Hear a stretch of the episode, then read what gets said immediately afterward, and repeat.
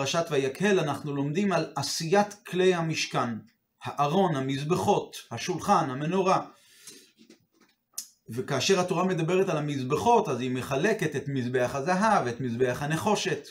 מזבח הזהב היה בפנים, הוא היה נקרא גם בשם מזבח הקטורת, עליו היו מקטירים את הקטורת בכל יום.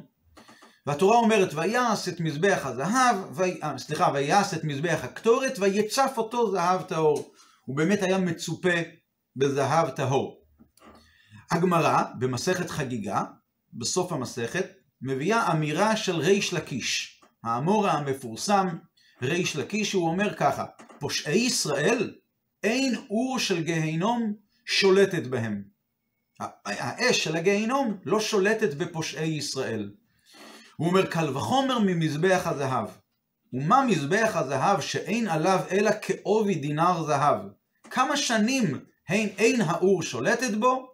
פושעי ישראל שמלאים מצוות כרימון, דכתיב, כפלח הרימון רקתך, אל תקרי רקתך, אלא ריקנים שבך, על אחת כמה וכמה. כלומר, ריש לקיש אומר שאם המזבח הקטורת, שהוא מצופה בזהב טהור, אבל הציפוי הוא לא כל כך עבה, ובכל זאת זה מציל אותו, והאש נמצאת על המזבח ודולקת עליו מדי יום ביומו, ובכל זאת זה לא מזיק לו ולא שולט בו, אז פושעי ישראל שהם מלאים מצוות כרימון, על אחת כמה וכמה שהאש של גיהינום לא שולטת בהם, כי הם מלאים מצוות כמו רימון, כמו שלומדים מהפסוק בשיר השירים, כפלח הרימון רקתיך, ריקנים הם כמו פלח רימון, מלאים מצוות כמו רימון. אז בוודאי שהאש של הגיהינום לא תשלוט בהם. וכך מסתיימת לה מסכת חגיגה.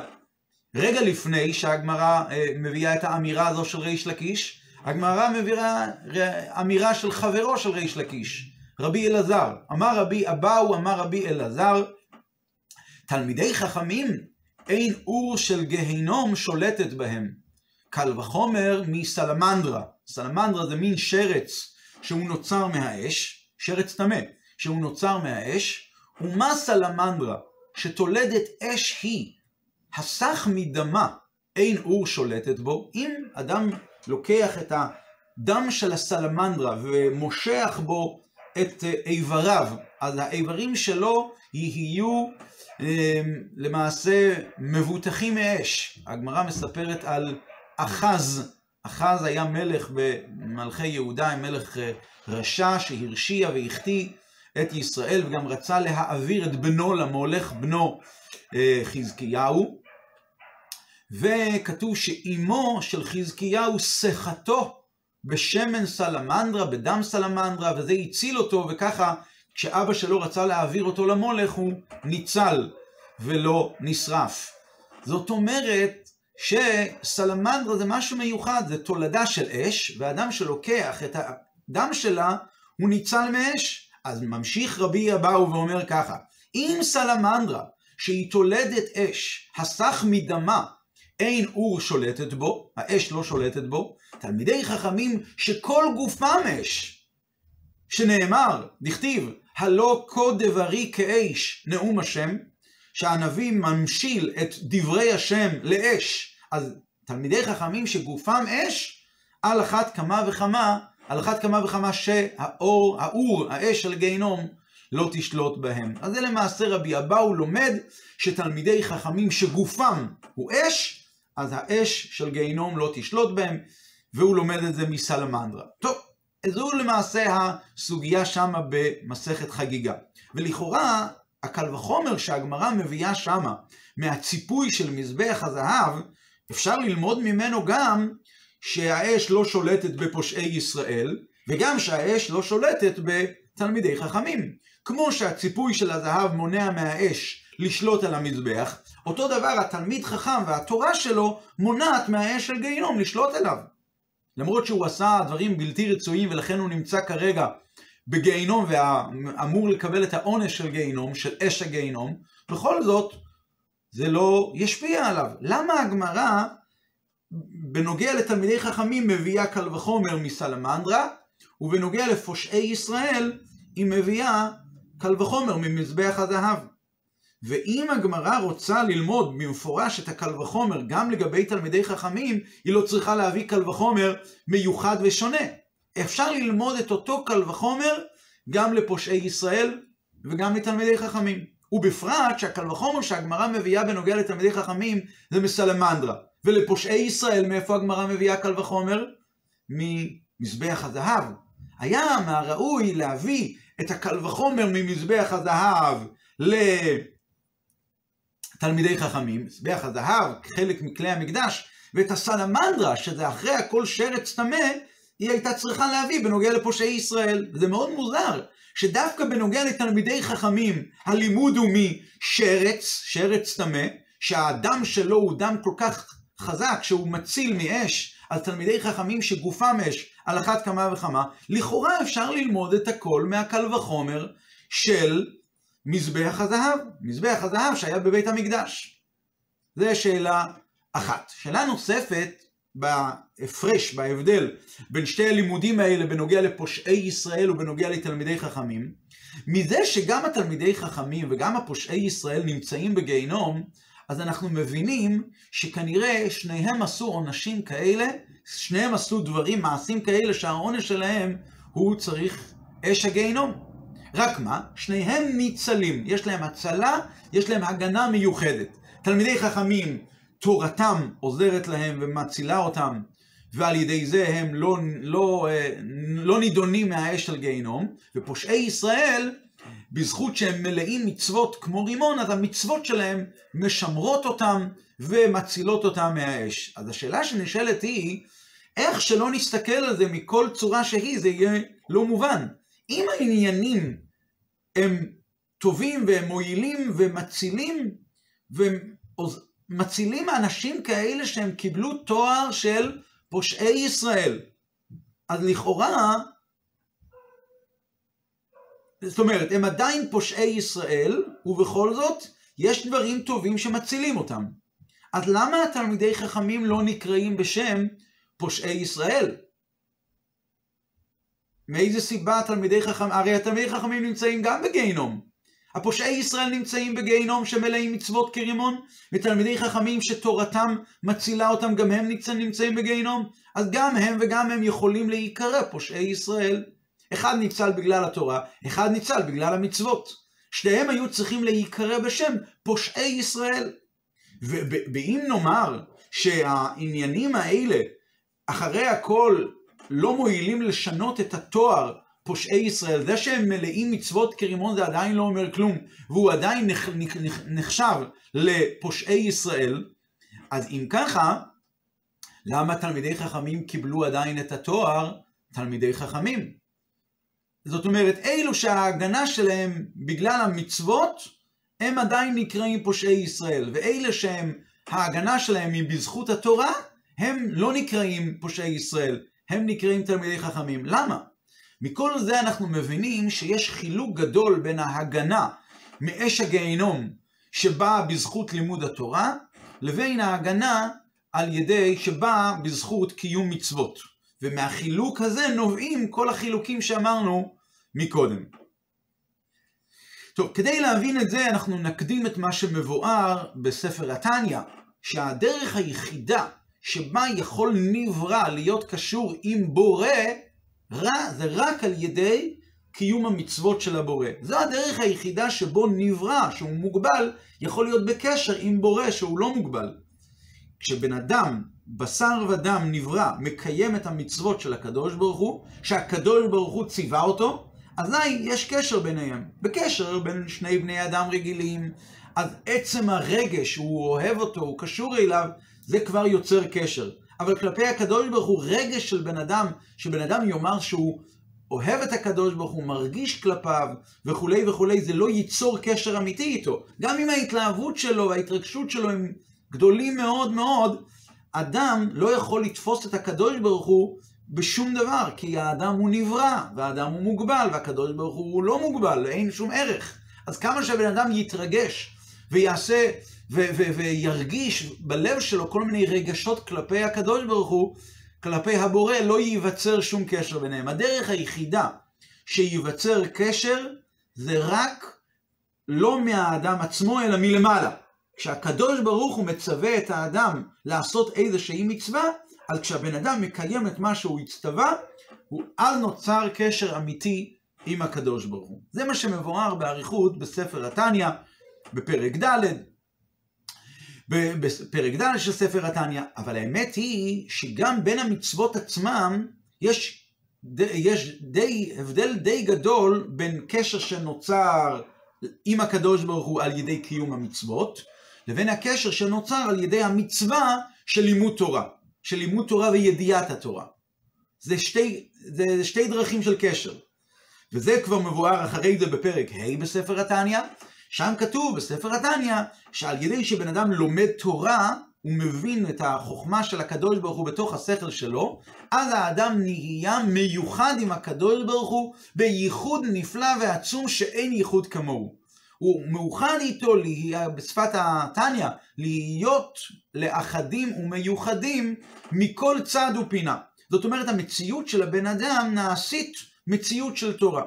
ואז הוא ממש מאוחד עם הקדוש ברוך הוא. בתוך השכל שלו הוא הקיף את חוכמת הקדוש ברוך הוא, ועל ידי זה הוא הפך להיות אחד עם הקדוש ברוך הוא. כי הרי התורה זה חוכמתו ורצונו של הקדוש ברוך הוא, ולכן כאשר בן אדם לומד את התורה ומבין אותה היטב בשכל שלו, אז השכל של התורה נהיה מובן אצלו, הוא הבין את שכל התורה. אז השכל שלו מיוחד עם חוכמתו של השם.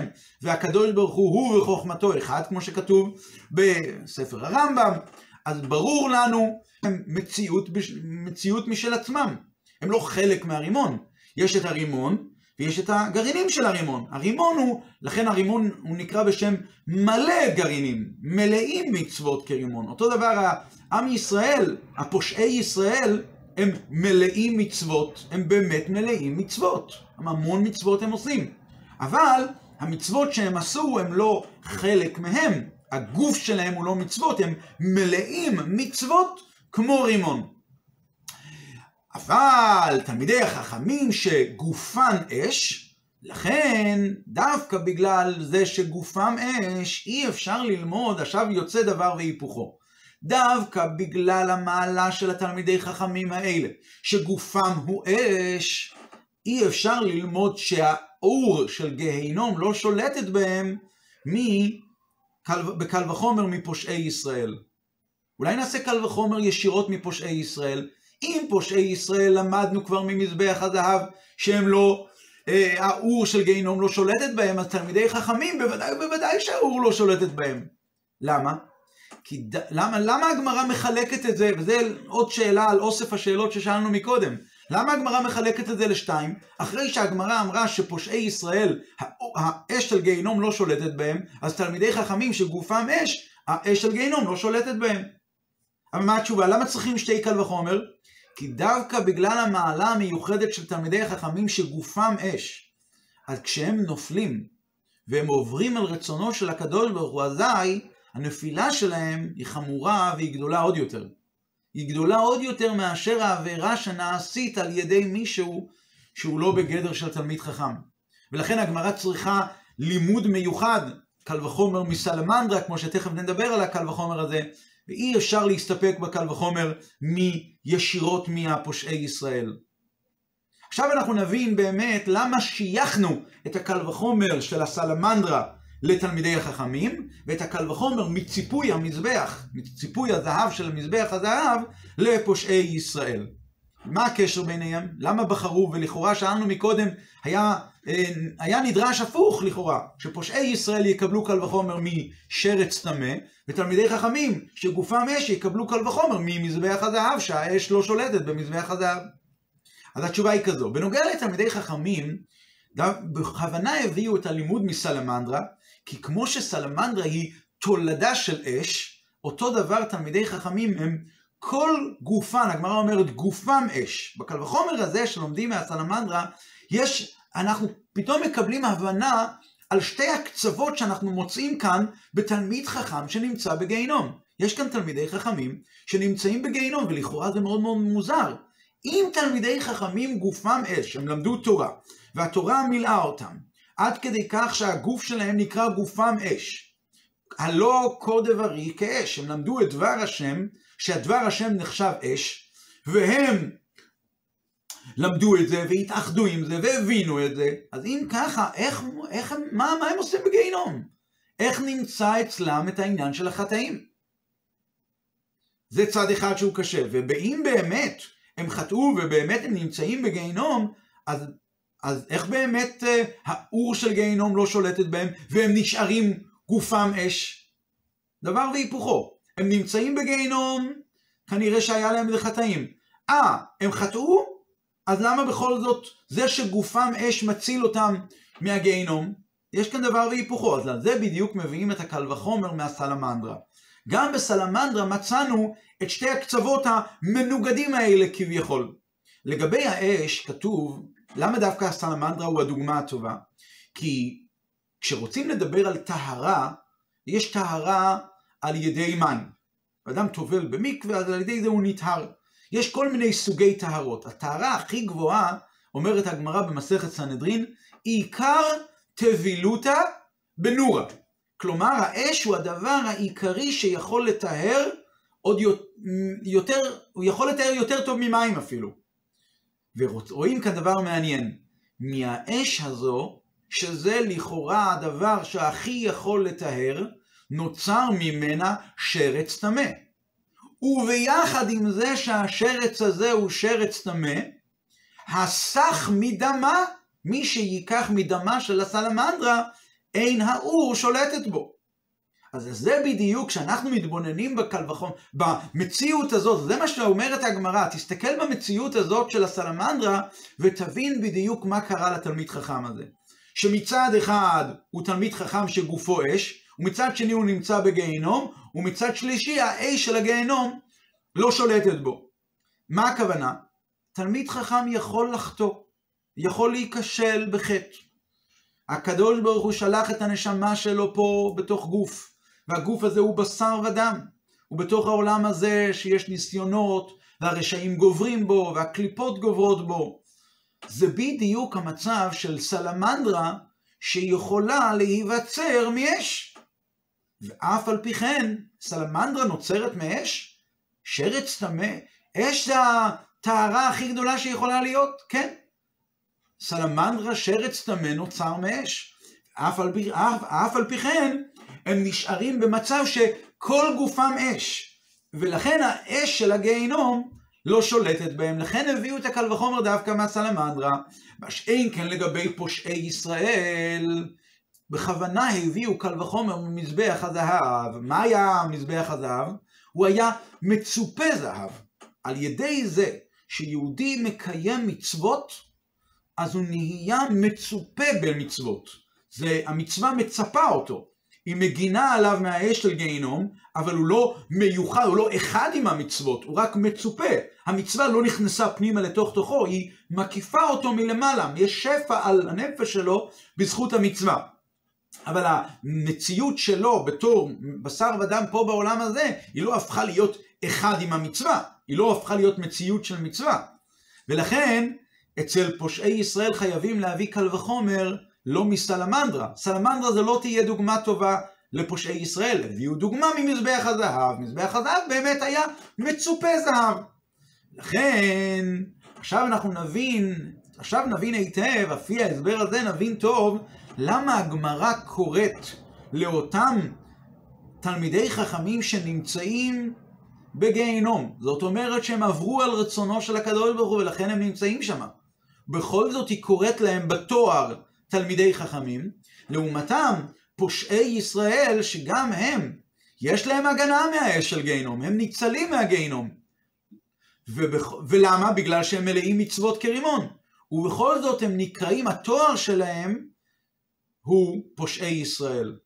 למה? מה קרה? מה קרה שפתאום התואר שלהם השתנה והם קיבלו את התואר פושעי ישראל? תלמידי חכמים גופם אש, המציאות שלהם היא מציאות של תורה, בתוך תוכם פנימה שוכן, שוכנת התורה, כלומר שוכן הקדוש ברוך הוא, אז אי אפשר לקרוא להם פושעי ישראל. למעשה בקריאה של, בקריאה של התלמידי חכמים, אם נקרא לאותם תלמידי חכמים פושעי ישראל, יש אפילו סוג של ביזוי לתורה, כי המציאות שלהם היא הפכה להיות מציאות של תורה. יש בתוכם תורה.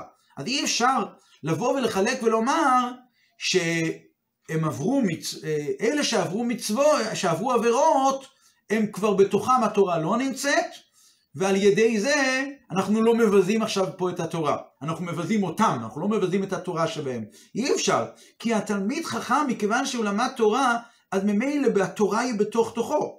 והתורה התאחדה איתו באיחוד של שכל, שהוא מקיף את הרעיון, וזה הפך להיות חיור הזה לגבי פושעי ישראל ותלמידי חכמים שגוף הנאש, עכשיו אנחנו נוכל להבין את זה בצורה ממש ממש מצוינת. הרי מה אנחנו אומרים, התורה, בגמרא, בתורה נאמר, ועשו לי מקדש ושכנתי בתוכם, בתוך כל אחד ואחד.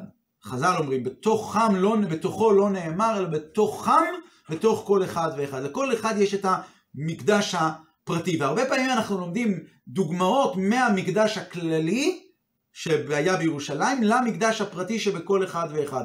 אפשר גם ללמוד הפוך, מהמקדש הפרטי שבכל אחד ואחד, למקדש שבירושלים, למשכן ולמקדש הכללי. עכשיו ככה, בתוך כל אחד ואחד יש תורה ומצוות.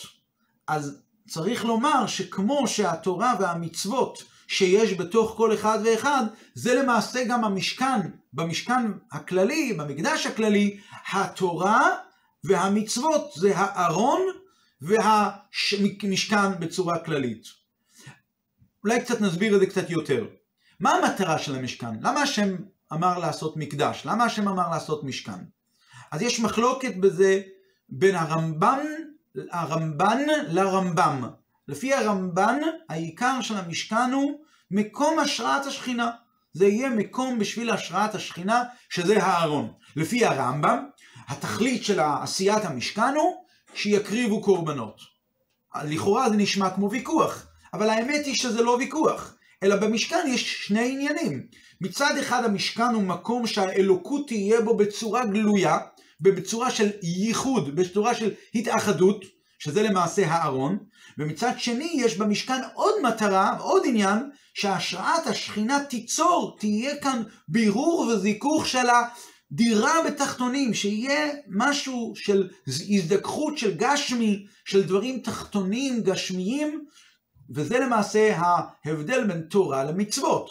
המשכן שהוא, שתפקידו שיהיה אלוקות בצורה גלויה, בצורה של התאחדות, זה התאחדות על ידי תורה, כי כמו שאמרנו מקודם, על ידי תורה, בן אדם הפך להיות מאוחד עם הקדוש ברוך הוא לגמרי. המטרה השנייה של המשכן, שיהיה דירה בתחתונים, שיהיה זיכוך של התחתון של העניינים הגשמיים של העולם, זה נעשה על ידי מצוות, שעיקר עניינם של המצוות הוא בדברים גשמיים. איפה רואים את זה? איפה זה בא לידי ביטוי בצורה פרטית? בארון ובקורבנות. בארון, הארון שזה ארון הברית, שם היה האלוקות בצורה גלויה. מקום הארון אינו מן המידה. ראינו, הסתכלנו, בדקנו מצד אחד של, של אה, קודש הקודשים לצד שני, ואנחנו מודדים את אותו צורה, וגם אם אנחנו נמדוד את זה בלי הארון ועם הארון, זה יהיה אותה מידה. מקום הארון, כאילו, לא, כאילו הארון לא נמצא כאן. זאת אומרת שראו בצורה גלויה בארון ובקודש הקודשים היה בצורה גלויה שהמציאות של המקום הגשמי לא תופס מקום. כי למה? כי זה אלוקות, ורק מצד אלוקות אז הוא נמנע הנמנעות. זה מצד אחד היה מידה מדויקת של המאתיים וחצי אורכו ואמר, היה מדדנו, מדדנו מצד אל צד וזה היה מידה מדויקת ומדוקדקת, וביחד עם זה לא היה לזה שום מציאות, לא היה לזה שום מקום. זוהי המעלה של ההתאחדות שנעשית על ידי תורה. שבן אדם נהיה, הפך להיות מאוחד עם הקדוש ברוך הוא לגמרי, למרות שמצד אחד הוא בשר ודם, כמו מקום הארון שאפשר היה למדוד את זה, היה 200 וחצי אורכו ואמה וחצי רוחבו, כמו אותו דבר גם האדם על ידי שהוא לומד תורה הוא אדם בשר ודם גשמי, ובתוך תוכו יתאחד חוכמתו האינסופית של הקדוש ברוך הוא שהוא וחוכמתו אחד. זאת אומרת, על ידי תורה רואים בצורה ברורה את האלוקות בצורה גלויה ובצורה מאוחדת. זה עניין אחד, הארון. אחרי זה יש עניין שני, הקורבנות, המשכן בצורה כללית. לא הארון דווקא, אלא כל מה שקרה במשכן, שלמעשה לקחו כאן את התכלת והגמן ותולעת שני, כל הדברים שמשה רבינו מבקש בפרשת תרומה, ושמופיע גם בפרשה שלנו, שלנו, פרשת ויקל, ולוקחים דברים גשמיים והופכים אותם למקום שהוא קדוש להשם. השראת השכינה פה בעולם הזה זה בדיוק כמו העניין של המצוות, שעל ידי המצוות מזדכך העולם ומזדככים העניינים הגשמיים. עכשיו, במשכן היו עניינים של ניסים, בכל המשכן, לא רק בארון הברית ראינו שם את שהארון אינו מן המידה. היה המון ניסים, אבל זה לא היה שהמציאות של הדברים הגשמיים הפך להיות, זה נשאר זהב, זה נשאר כסף, זה נשאר מתכת, זה נשאר עץ. ושם התרחשו ניסים. לעומת זאת, מקום הארון עצמו, זה היה ממש למעלה מהמידה, זה הפך להיות, זה לא היה רק מלא, זה כמו שנאמר נאמר מקודם לגבי מצוות שמלאים מצוות כרימון, אבל הם עצמם הם לא מצווה. לעומת זאת, בארון היה התאחדות מיוחדת מאוד. לכן המדרשים שדיברנו עכשיו מבדילים שיש שתי עניינים, יש אכסניה לעצמי, שזה השראת השכינה על ידי הדברים הגשמיים, דירה לקדוש ברוך הוא פה בעולם הזה הגשמי, דירה בתחתונים, שזה על ידי הקורבנות בעיקרון, כמו שהרמב"ם אומר. ומצד שני, מה שהרמב"ן אומר, שיש אכסניה לתורה, שיש השראת השכינה בארון הברית, שזה נעשה בצורה של איחוד, שהאלוקות מאוחדת עם הקדוש, עם הארון.